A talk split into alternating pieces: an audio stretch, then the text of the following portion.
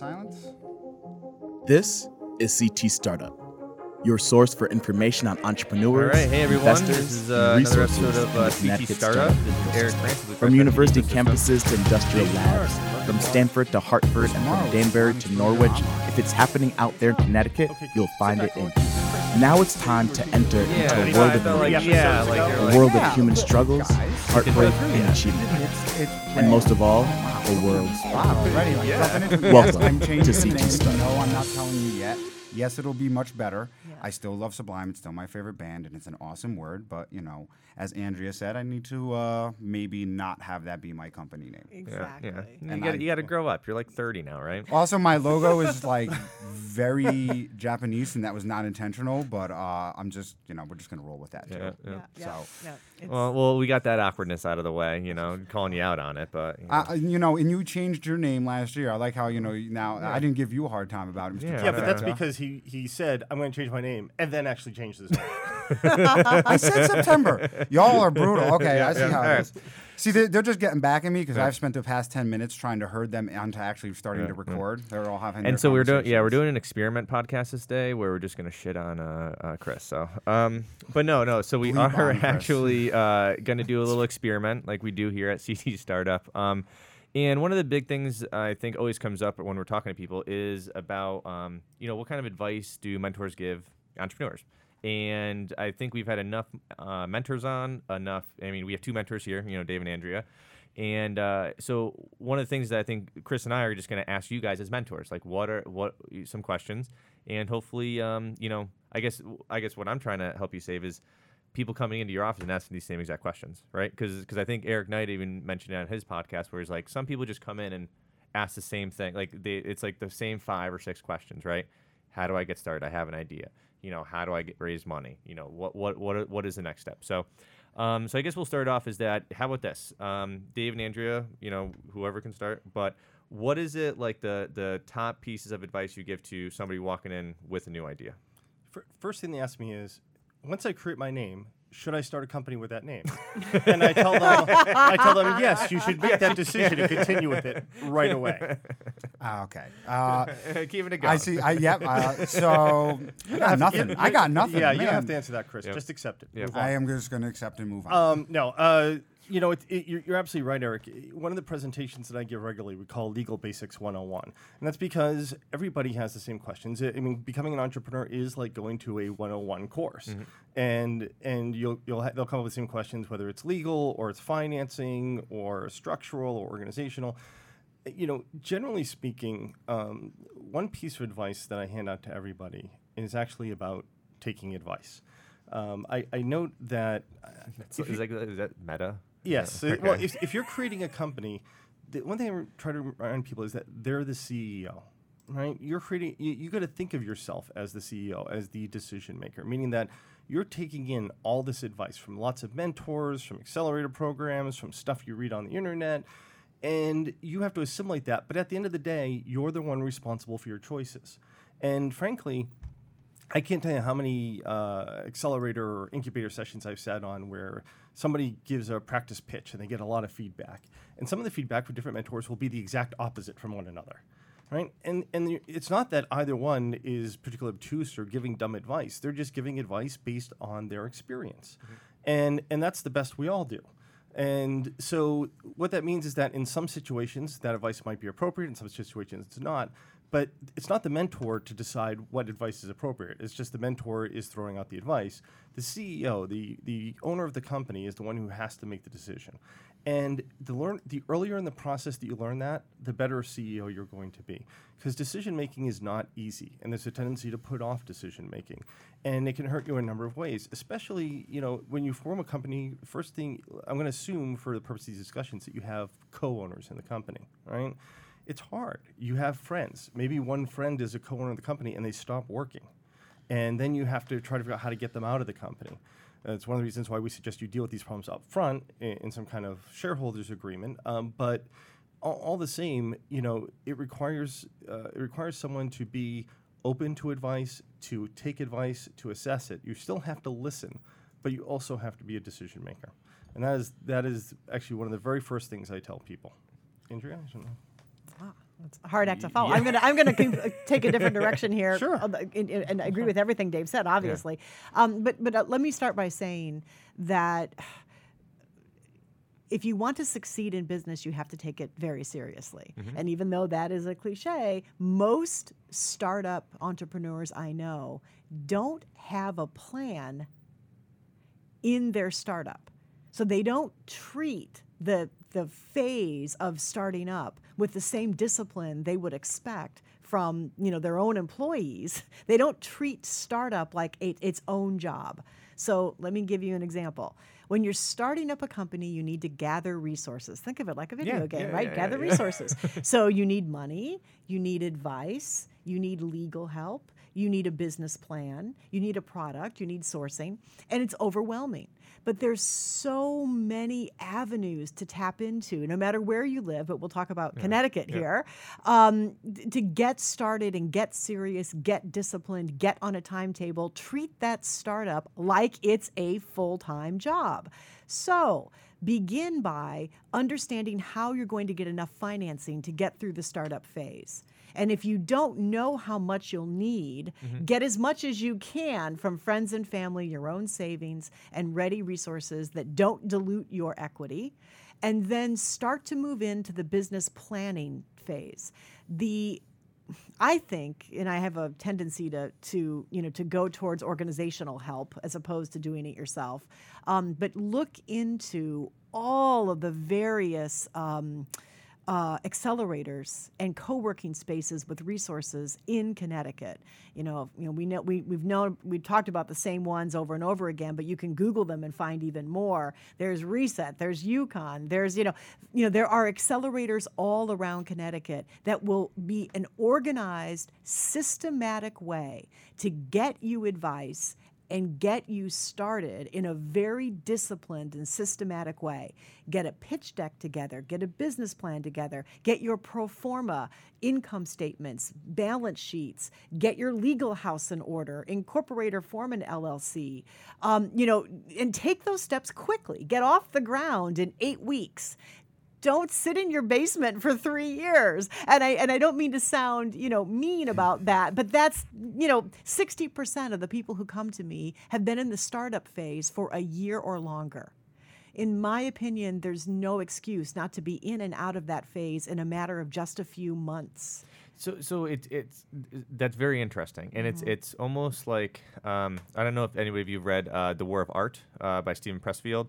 Um, so he talks. He's a writer, right? And he talks about how writers, you know, I have writer's block, right? I can't write, and he talks about how it's it, it's the act of just sitting down and doing, Doing the it, work, right? right. Like every morning he wakes up, he does his thing, and he sits down for three hours and he writes. He goes, he he only has to ri- sit down for three hours to write, but he does that every single day. Every day, He is yeah. pumping it out, and so it's like from the entrepreneurs, right? It's like you have to be dedicated. You have to have the discipline to say, I will tranche through the the little stuff because you are right. I mean, you you the startup phase, you shouldn't be considered a startup forever. Right. Right. You know, like some people, like Right. some people's a startup five years in. Yep. You know, like again, uh, with Trifecta, I mean, we're people would still call us a startup or to, like we're trying to become a boring company as as soon as possible Yep, with yep. boring revenue stream. You know, Yep. like like Yes. like that's the actually the point. Yeah, that's the point of it, That's the right. point. Mhm. Um, when we talk about startups, it's like new project startup, but Mm-hmm. after they get to a point, it needs to be a sustainable, just Yes. came and going. I think that, people- that, that, that's interesting. I don't I don't think a lot of people get that advice where it's Right. like, listen, are, were you willing to dedicate four hours a day for the next thirty days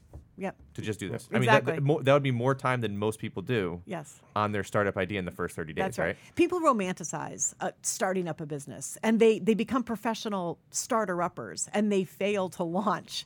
And that's okay. I have, you know, there's a lot of hobbies in the world and you can have a hobby of just being a, you know, an eternal, but most people don't, can't afford that. And if they want to replace income and be their own boss, they need to be very, very serious about the business of starting up. You're going to have a startup entrepreneur position, and it, there's a limited amount of time to be in that space. Uh, the market doesn't forgive you if you've tried to, if you, you've tried and failed for 36 months to get your. So you really have to take it very, very seriously. Gather the resources. Another great resource available in Connecticut and most states are the free uh, entrepreneur interns that are available through state funded. Um, in fact, Eric, why don't you give us the names of a couple? Yeah, I mean like Workforce Alliance, SBDC. So I mean th- those are those are ones where um, you can get you, you can get resources, um, but then it's also where it's first off you, you as the entrepreneur as a decision maker you have to make the initial effort. You have to get to the point where you can bring on an intern because the the, the one thing I do think that people think that they need to raise money and I would also get on the, the, the raising of the money and then thinking that I have to go raise money before doing something else. But um, is that I need to raise money to uh, hire people to do the work. No, I need to go do the work until it gets to a point where I can bring in money to sustain somebody else. That it's like it's like you you you do everything and you tick off the stuff that's that's taking your time away. That's that's the like the the most costly, right? Yeah. Until it's a point where you're just doing what you're best at, right? Yep. So just to be clear, uh, you know, I just want to sort of modify what you said a little bit. For those listening, you're not supposed to think I have to have a product out in eight weeks from the date that I start this. Right. That would be ideal, but but there are lots of companies that undergo a long development, pro- a longer development process than, than eight weeks. What we're talking about is getting your butt off the chair and Yep. doing doing the work necessary to get the whole thing going. Yes. Your startup period is less than two months. Your development process may be another six. It may be another year. But by then, that company's actively doing something. Mm-hmm. That's you've right. got a plan. You've you've figured out how to go forward on financing. You've hired to do you know you you you've hired people or, or you or you're doing it yourself. But in any case, um, you know your actual growth period may be longer, but your startup period should be short. Right. And So, so in other words, yes, you can be pre-cash for longer than eight weeks. There's a lot of businesses that require R and D, or they have to build a product that's complicated, or even build a supply chain that you know stretches into China, the Far East, and you know. So the pre-cash period may be longer, but assembling the bits and pieces, the infrastructure underneath you, and having the confidence to say, "I've got something here, and I can devote myself now full time to it," um, and I have the funding to keep myself afloat during the pre-cash period, and I know this, right? So I'm not going to stumble out of bed on a given Thursday and decide I got to go work at Burger King because I, you know, I didn't, you know, I I, I understand not that there's anything wrong with Burger King. We love our Whoppers, um, but you know, but but having the the knowledge, the discipline, the planning, the chops to be in business, it's a thing that you have to take seriously, and that's why, by the way there are serial entrepreneurs right in the world and and that because they get better and better and better at getting off the ground each time my point It's a shorter is- and shorter time, yeah, right? but you mm-hmm. but you really you know what you don't have to fail five times to make it the sixth right there, there you can be super disciplined about it gather the resources and the last thing i'll say on this is google everything you know I, everything so Did you, know, Google that business name because it probably exists, or like that product? like, Totally. like it's, it's like always one of those things. Did you like Google it? Right. you know, does it exist already? Yeah. well, the, the most common question I get when I when I get called in by an entrepreneur is, you know, can you help me uh, create the pro forma exhibits that I need for my pitch deck? So, can you help me write the income statement, the cash Yep. flows? What other kinds of documents do I need to show someone who's serious about financing my business? And you know what we do? We Google them together and we Google the document that they need and the type of business it is.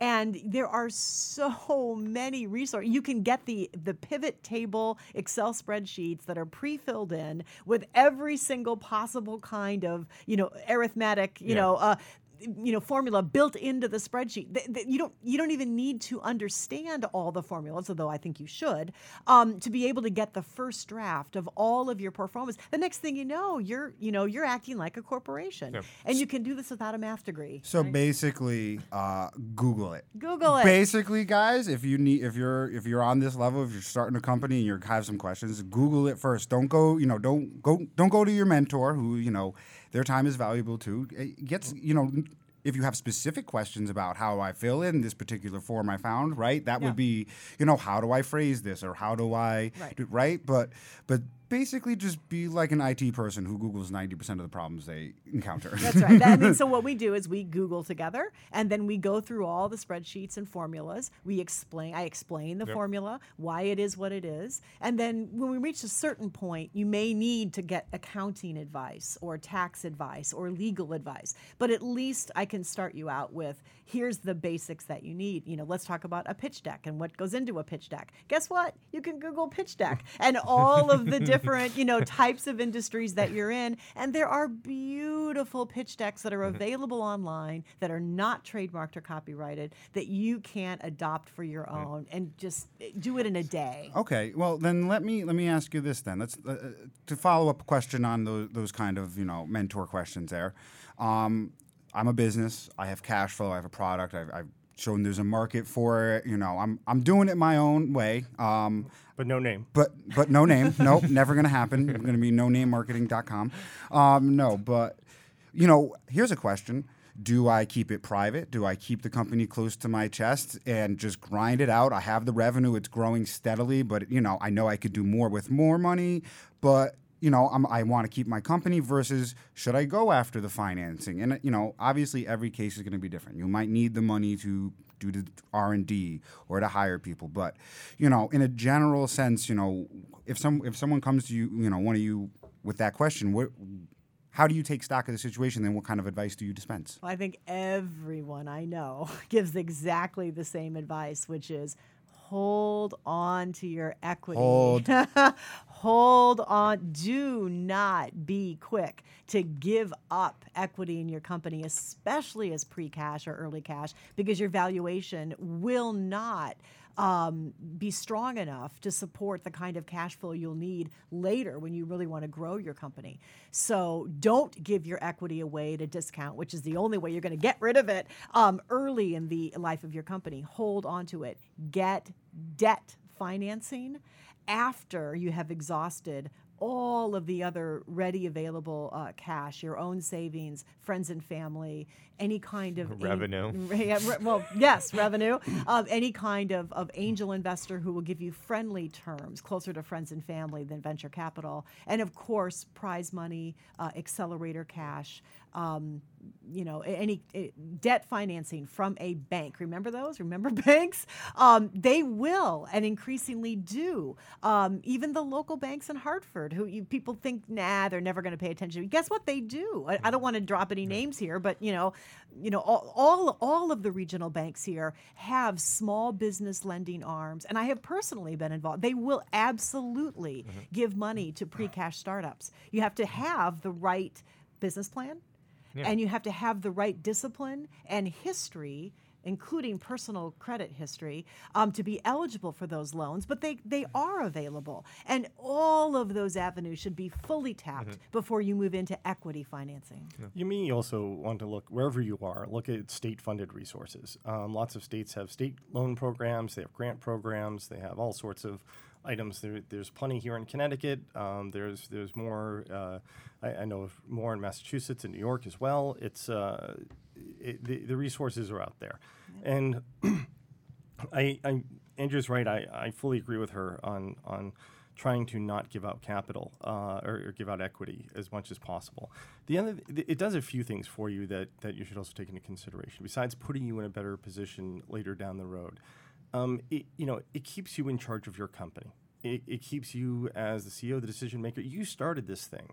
You're the one who's going to take it through. Even if you have investors, you're the one who has to. You know, they're they're betting on they're betting on the idea, but they're also betting on you. They're betting on you to take this idea forward and to make something out of it.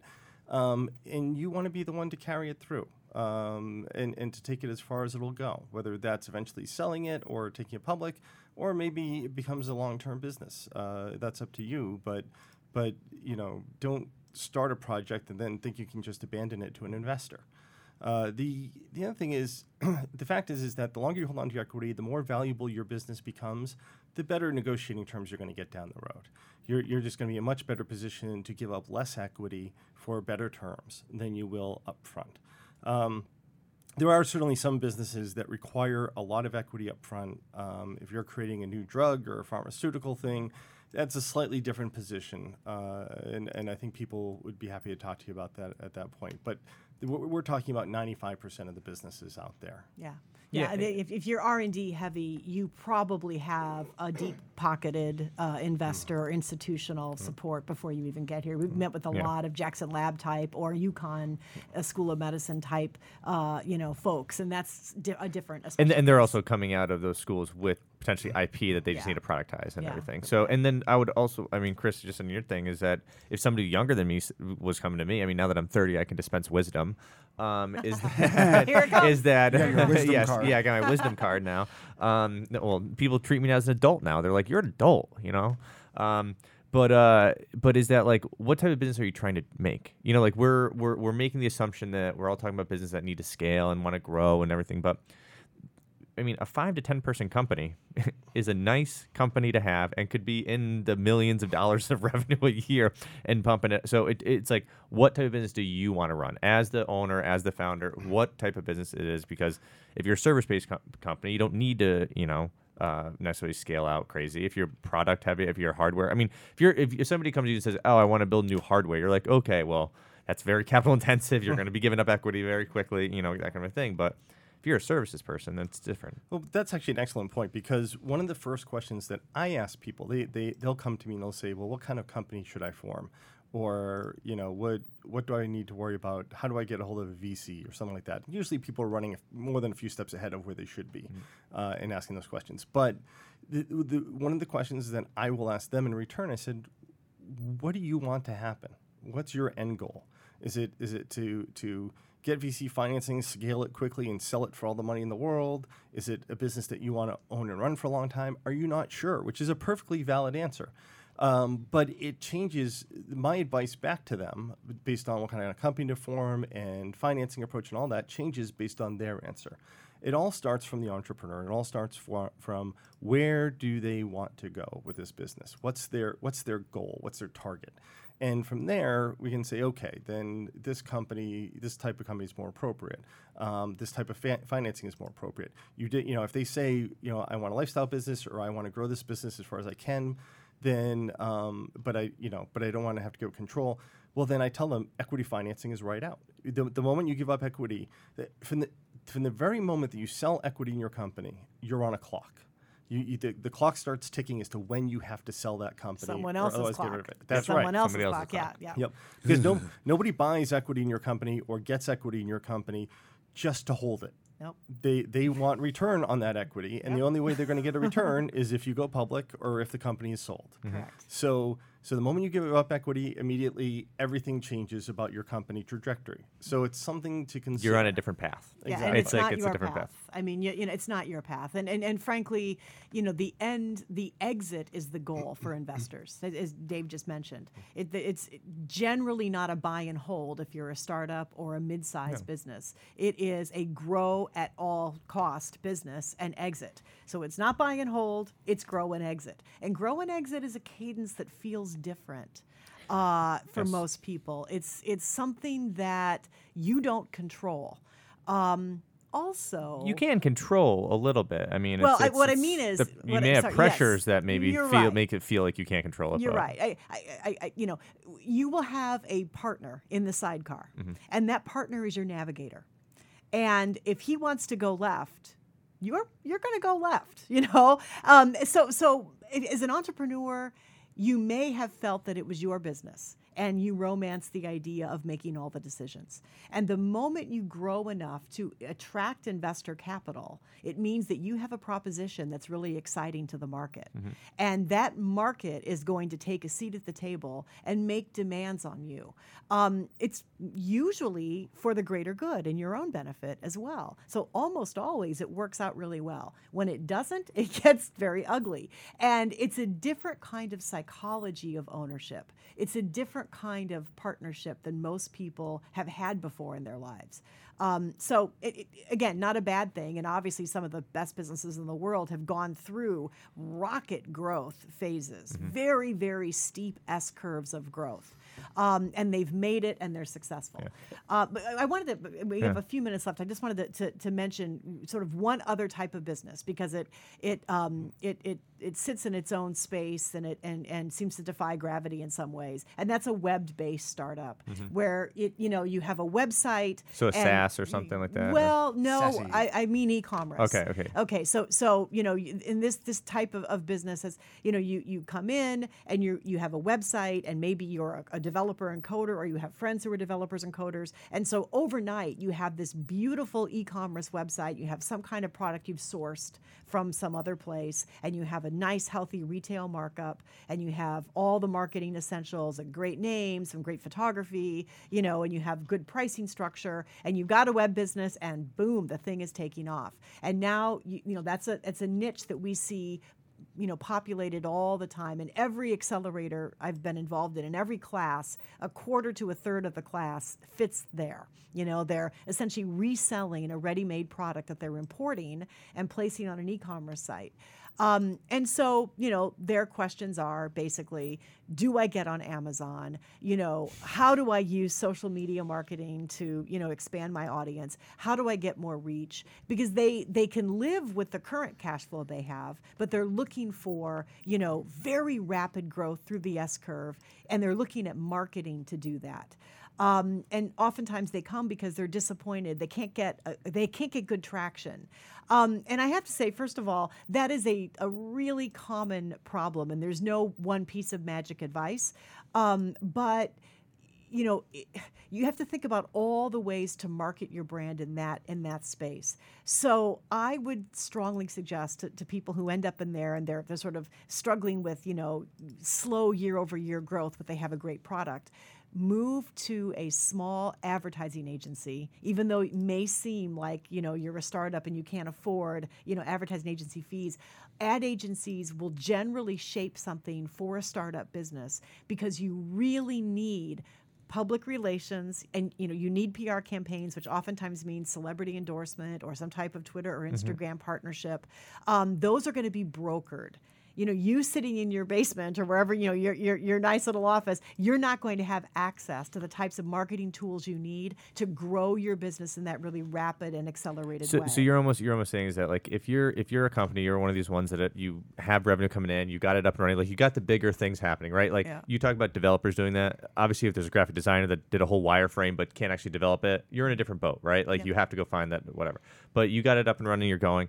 It's you and you're not you, you need traction, you need advertising. You need to come up with a way to connect and and the mm-hmm. campaign and like it's like honestly source that out. Like Yep. you need to source that that cuz you're not that that's not your wheelhouse. That's right. And so source out a campaign that connects you because you have to have again every a lot of these companies had one or two campaigns that really stuck it into yes, people's you know it. minds about who they were. That's so. it. And too often, it, you know, it's like we've forgotten that. You know, back you know back in the ad Yeah. age, or the, the mad you know the Mad Men days, everybody knew they had to move to an ad agency if they really wanted to get serious about product promotion. And we've sort of lost our way and decided we can do it ourselves with our own Instagram page. Well, everybody's a marketer. Everybody's a Everybody's digital a marketer. marketer. I this mean, conversation's just making me so happy right, Right, now. right. I'm just Yeah. sitting over here, just like beaming, like, yeah, you need me. That's right. Yeah, And- if they could only find you, which company would that be at?